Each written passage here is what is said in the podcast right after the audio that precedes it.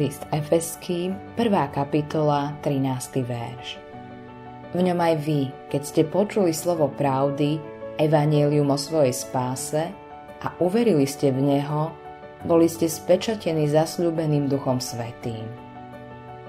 Ducha Svetého môžeme podľa Biblie urážať, klamať alebo sa mu protiviť. No Ježiš povedal, že rúhať sa Duchu Svetému je jediný hriech, ktorý nebude odpustený. Ale čo to je? Rúhať sa Duchu Svetému znamená odmietnúť to hlavné, čo prišiel vykonať. Priviesť nás k Ježišovi. Preto jediným neodpustiteľným hriechom je jednoznačné odmietnutie Ježiša Krista. Ohľadom Ducha Svetého Ježiš povedal A keď príde, poučí svet – o hriechu a o spravodlivosti a o súde. Evangelium podľa Jána, 16. kapitola, 8. verš. Všimni si, že Ježiš použil slovo hriech, nie hriechy.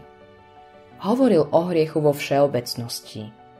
Duch Svetý nám prišiel ukázať, že sme hriešnici, ktorí potrebujú spasiteľa. Keď už Duch Svetý pracuje v našom živote a usvedčuje nás, je na nás, ako na to odpovieme.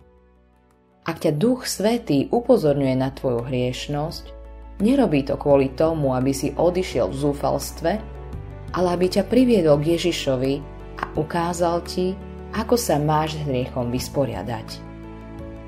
Existuje spôsob, ako dostať odpustenie vín. Je spôsob, ako začať od.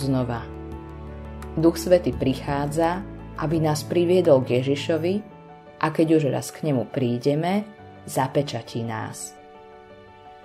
List Efeským v 1. kapitole 13. verši hovorí Keď ste uverili v Krista, označili vás ako svojich vlastných tým, že vám dal Ducha Svetého, ktorého zasľúbil dávno predtým. Preklad z anglického originálu. Duch Svetý je Božou zárukou, že nám dá dedičstvo, ktoré nám zasľúbil. Autorom tohto zamyslenia je Greg Laurie.